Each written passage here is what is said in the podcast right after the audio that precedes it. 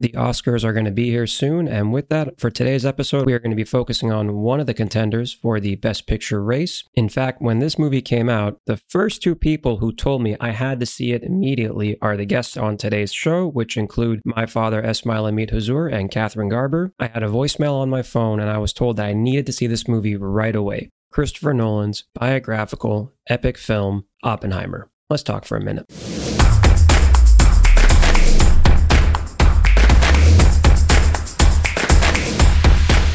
For today's episode, I really appreciate this. We have Catherine Garber and we have my father, Esmail Amit Hozour, and we are talking about Oppenheimer. So, first of all, thank you both for agreeing to do this. I really appreciate it. Of course. No, I truly enjoyed the movie so much that I've seen it twice so far. Kathy, I remember you were saying like, see this one, and I, you know, I'd love to like talk to you about it and you know hear what you think about it. It's um, yeah, it, it was one that that you enjoyed very much both as a period piece and then as kind of a study of his personal torments along with well, what he had to face. You, when I saw the movie and I made that expression, I already could predict it that they could get the highest number of Emmy award, and I'm going to predict that he's going to win the highest number of Oscar award. So it won. It, it was nominated for 13 Academy Awards. You think it's going to win all 13 of those? I tell you what, if they don't, I think they should change all the voting system. uh, well, I, am definitely with you on that. I haven't always agreed. I think a lot of people haven't always agreed with how the Academy has uh, has voted in the past, for sure. One thing that I, I like to do, just right out at the top, give our score out of 10. And then after mentioning the score, I want to get your feedback on like more details, like kind of fine tuning that score, you know, a little bit more. And I'll give mine last. I definitely want to hear, you know, from you two, of course, first. Kathy, out of 10, what would you give Oppenheimer? I would give it a 10. Okay. And well, what would you give Oppenheimer? If there is such a thing, I want to give 11 out of 10. Wow, Christopher Nolan, I hope you're listening, man. also, a 10 out of 10 for me, at least. I really liked this film. Now, I, okay, I have a couple of questions kind of breaking down some of the, the pros. And then if there are cons, I mean, you know, again, we can go into that too. But uh, considering our scores, I'm going to be very curious to see like what cons uh, we can come up with. For the pros, Kathy, when you think about the movie now, what are some things that kind of stand out that make it memorable for you? Well, although I've heard a lot of criticism of the length of the last part, the hearings, the two hearings, I thought those were essential because it showed the frustration. You know, he, he had no chance to prevail at the one for his security clearance. It was already decided politically and the fact that he was, um, had negatives against him, like past, not even association with communism, but checking it out early in his life at the time when he was seeking intellectually, you know, when he was young and he first met all the people that became influenced influences on him later. So I, I, thought the last part was really important, although it was long, but I thought it, it needed to be that long to do justice to the frustrations of the hearing. It reminded me of like people saying also that like it felt like it was two movies in one, the development of the of the weapon and then the hearings and the trial part of it. But I, and some people complained about that, but I I loved it. I, I felt it added something to the movie. It uh, made it very unique. You know, you're going to touch base on it.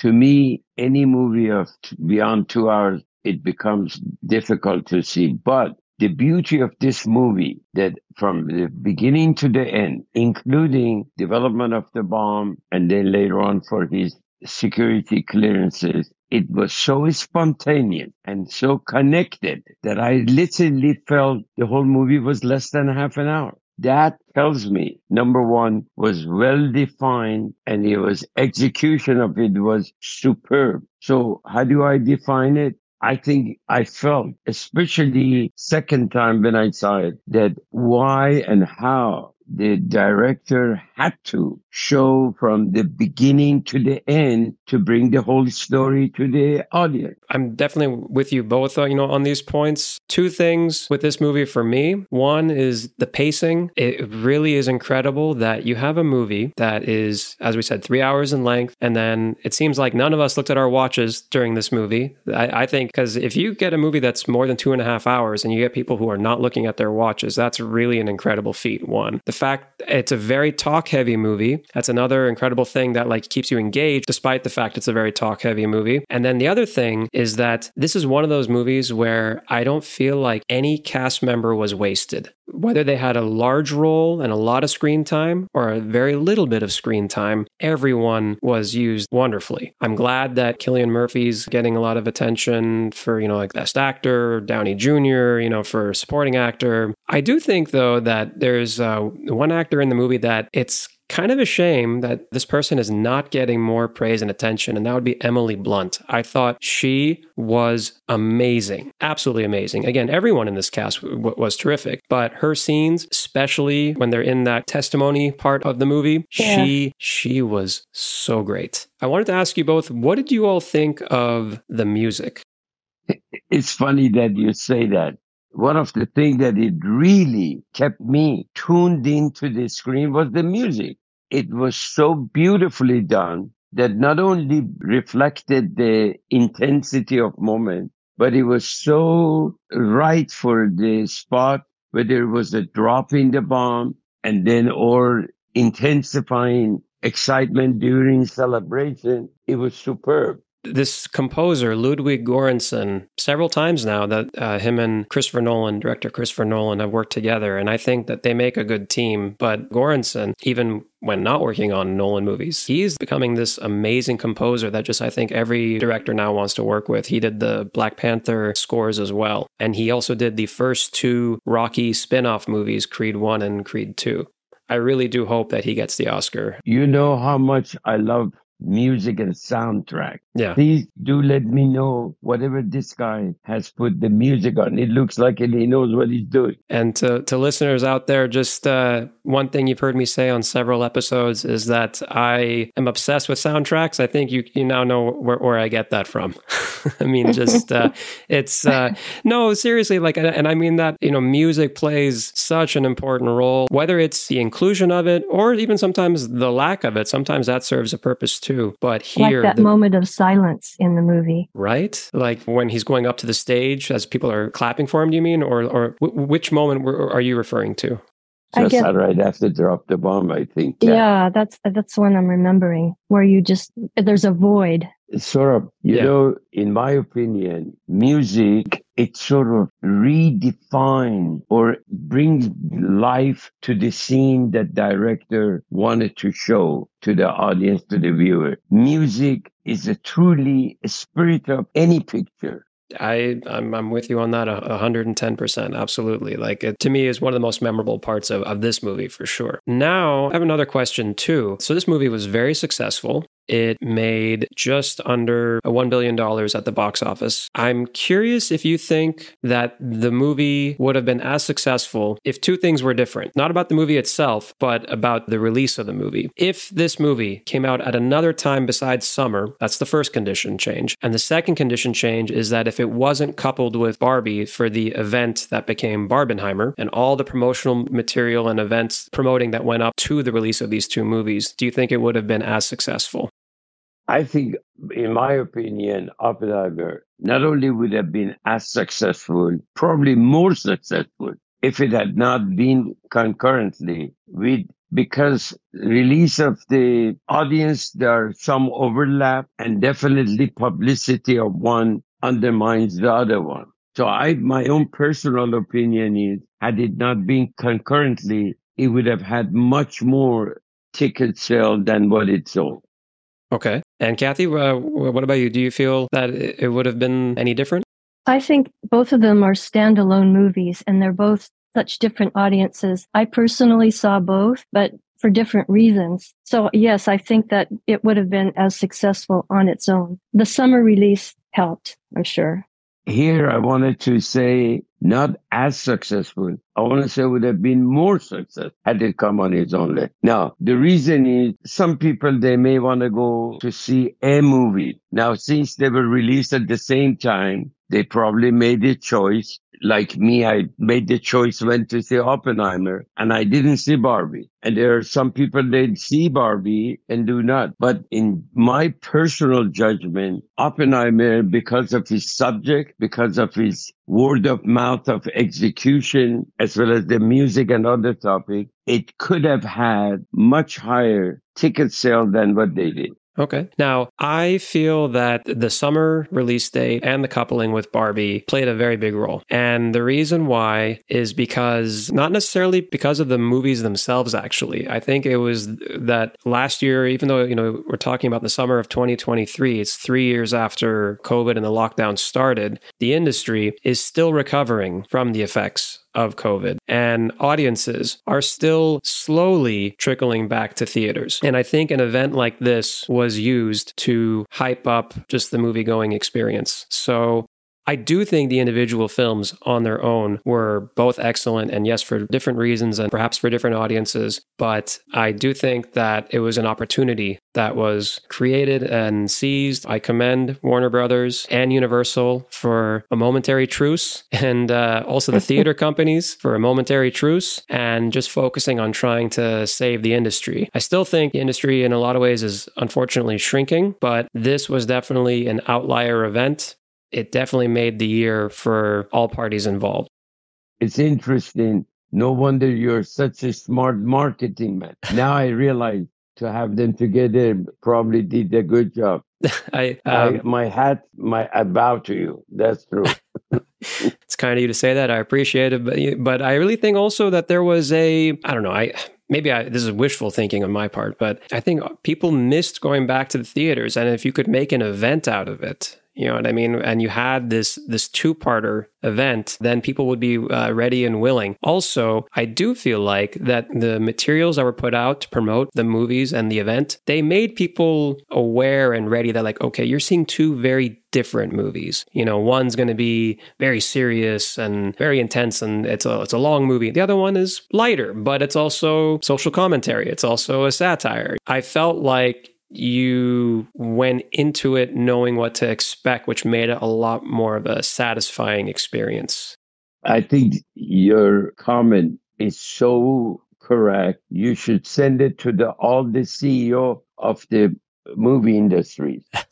I appreciate that. And I'm going to be very curious to see after all of this, by the way, like if Christopher Nolan goes back to working with Warner Brothers. They worked with him. I mean, he worked with them for most of his career. They gave him his career in a lot of ways. But when Tenet came out, what happened was it was right when the lockdowns were in place. HBO and Warner Brothers were releasing movies at the same time, like on TV and in the theater at the same time. Directors hated that. And Nolan really hated that and refused to do that. And also wouldn't even be willing to push his release date um, for Tenet. Tenet didn't do well at the box office. Nolan still hated this decision that HBO and Warner Brothers made for other directors and their films to be released day and date. So he said, okay, for the next movie, I'm not working with you guys. And then he developed Oppenheimer. Universal gave him a $100 million budget, carte blanche to do whatever he wants as long as he stays within that budget. And then now he's probably going to get all these uh, Oscars, well deserved for sure. But I think if he wins Best Director and or Best Picture, he's never coming back to Warner Brothers. I'm going to be uh, very curious to see what happens there.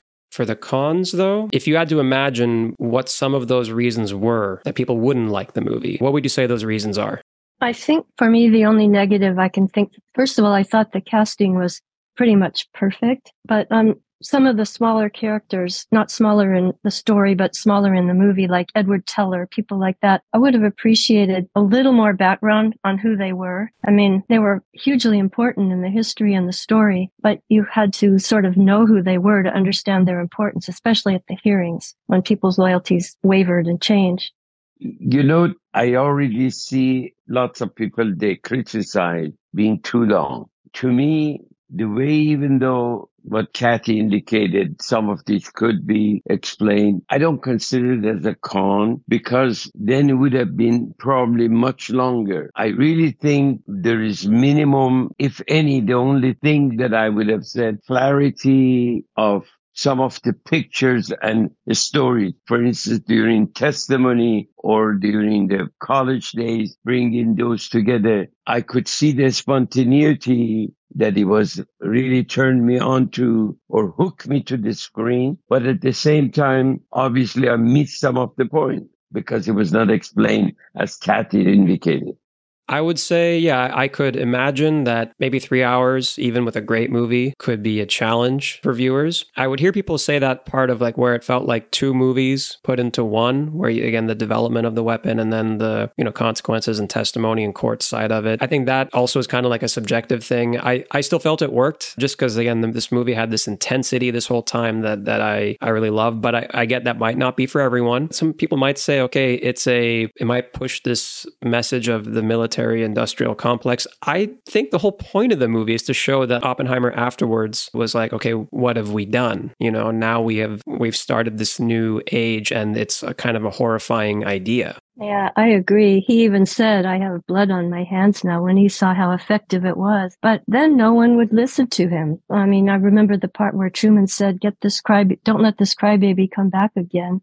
And again, Gary Oldman only in there for like a few minutes. Uh, just wonderful, wonderfully done. Yeah. Or, you know, how Oppenheimer and Einstein talk at the beginning yeah. and end the same thing. Like, yeah. I feel now we've what have we started and and all of that. I don't know whether you want to consider it as a con. In anything that is developed, it has positive impact from electricity to atomic bomb to vaccine. It has positive impact and negative impact. It's really up to policymaker, decision maker at the time to hopefully use a better judgment. Yes, atomic bomb and the way that it was treated, it was a con as Einstein and Robert Oppenheimer, they reflected on. But that's reality. That has been ever since from the birth of the mankind.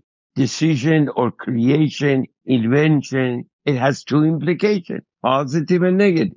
But the personal bravery of him um, going ahead with the project when he had such doubts, and even Einstein, and he agreed that there was no way to predict the outcome. The best they could say was near zero, and that would just have to be good enough. But he took pride in doing it, and he took pride in doing it right and before the Germans. So, you know, he threw himself into it. And further, you know, I know the Hiroshima and Nagasaki disaster had made a permanent impact. But don't forget, creation of atom, and it has helped so many patients in med- medical field. So therefore, we have, we have never talked about that. I believe that if it really put the accumulation of positive impact of this invention has been phenomenal. Yes, it had those negative and disastrous, and God forbid, it still is an open case. I want to get back to something, Kathy. You had you had mentioned there was a line of uh, near zero, and there was Oppenheimer, but also the character played by um, Matt Damon. Mm-hmm. And and I just got to say, 2023 was a great year for Matt Damon. Uh, he he had both movies Air and then Oppenheimer, two absolutely fantastic movies. Yeah, what a year for that guy! I just got to throw that out. One more positive as well. This movie, another unsung hero of this movie is a crew member named Jennifer Lame. She is the editor of the movie. And I think the editing absolutely added to the pace of this movie it brought a whole different energy. I don't know how many times I've watched this movie already. I have kind of a complex outlook on director Christopher Nolan. As a person, maybe don't have a very high opinion of him, but as a director, he is very talented. There is absolutely no denying that. You know, when I had seen his interview with the BBC reporter, I had the same impression. I frankly, I thought he was too arrogant. Then after I saw the movie now twice, I feel he will deserve it to be arrogant because he really showed production and creation of something which I believe, again, I may have become biased of it. Uh, it's outstanding. And I now can see why often some you say a movie that you like, you want to see several times. I think Oppenheimer is going to be the one I'm probably going to see it five or six times. So now I just want to double check. Are we each holding up the same scores that we said at the beginning? Can I go higher than 11 out of 10?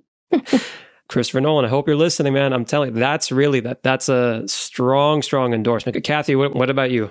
I still give it a 10. Give it a 10. Yeah. And I, I also, I still stand by, by at least 10 for sure. You know, you explanation of why having Barbie and Oppenheimer together had helped audience to come to theater. Now, appreciating your clarification, you remember I was reluctant to go to theater after COVID. Now it's truly it was the forces of the beauty of movie like that and the audience getting up the Barbie. Probably this is exactly what I mean. Even it persuades me to go to theater to see it more often too.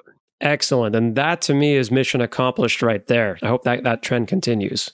Now, I'm going to mention a few of the nominations, and I just want to see if you think they're a lock win or you think if they have some challenges to them. For the soundtrack, Ludwig Göransson, do you think he has it or do you think that there'll be any competition for him? I think competition, they better throw the towel. Kathy?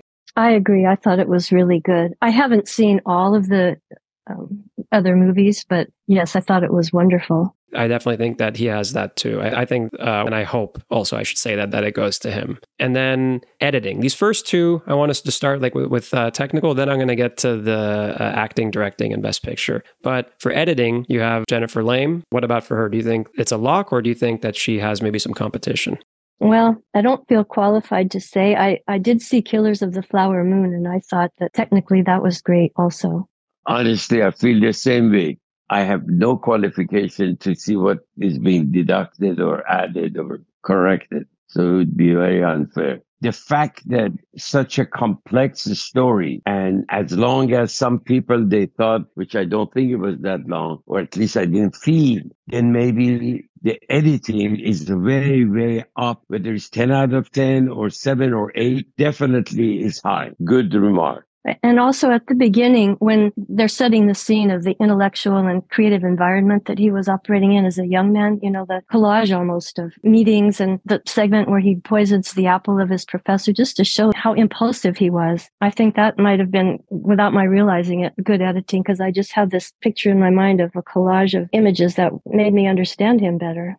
I was thinking at first that when I heard that that movie Killers of a Flower Moon was going to come out, and that again it was Thelma Schoonmaker, who's the editor who always works with Scorsese. Uh, uh, she's a legend. She's won several times, and she is a phenomenal editor and collaborator. But I also think that this time it's not a lock for Thelma Schoonmaker. I think that Jennifer Lame, for the exactly the reasons you all were already saying, I feel like we don't we don't mind again the length and the unique qualities of this movie because of the pacing. The pacing just through the editing was terrific. I think that Jennifer Lame has that Oscar. Now, I want to combine the acting awards. So we have Best Actor Cillian Murphy for Oppenheimer, Supporting Actor for Robert Downey Jr. as uh, Strauss, and then for Supporting Actress, you have also Emily Blunt. Do you think that they all have their awards locked, or is there competition for any of them?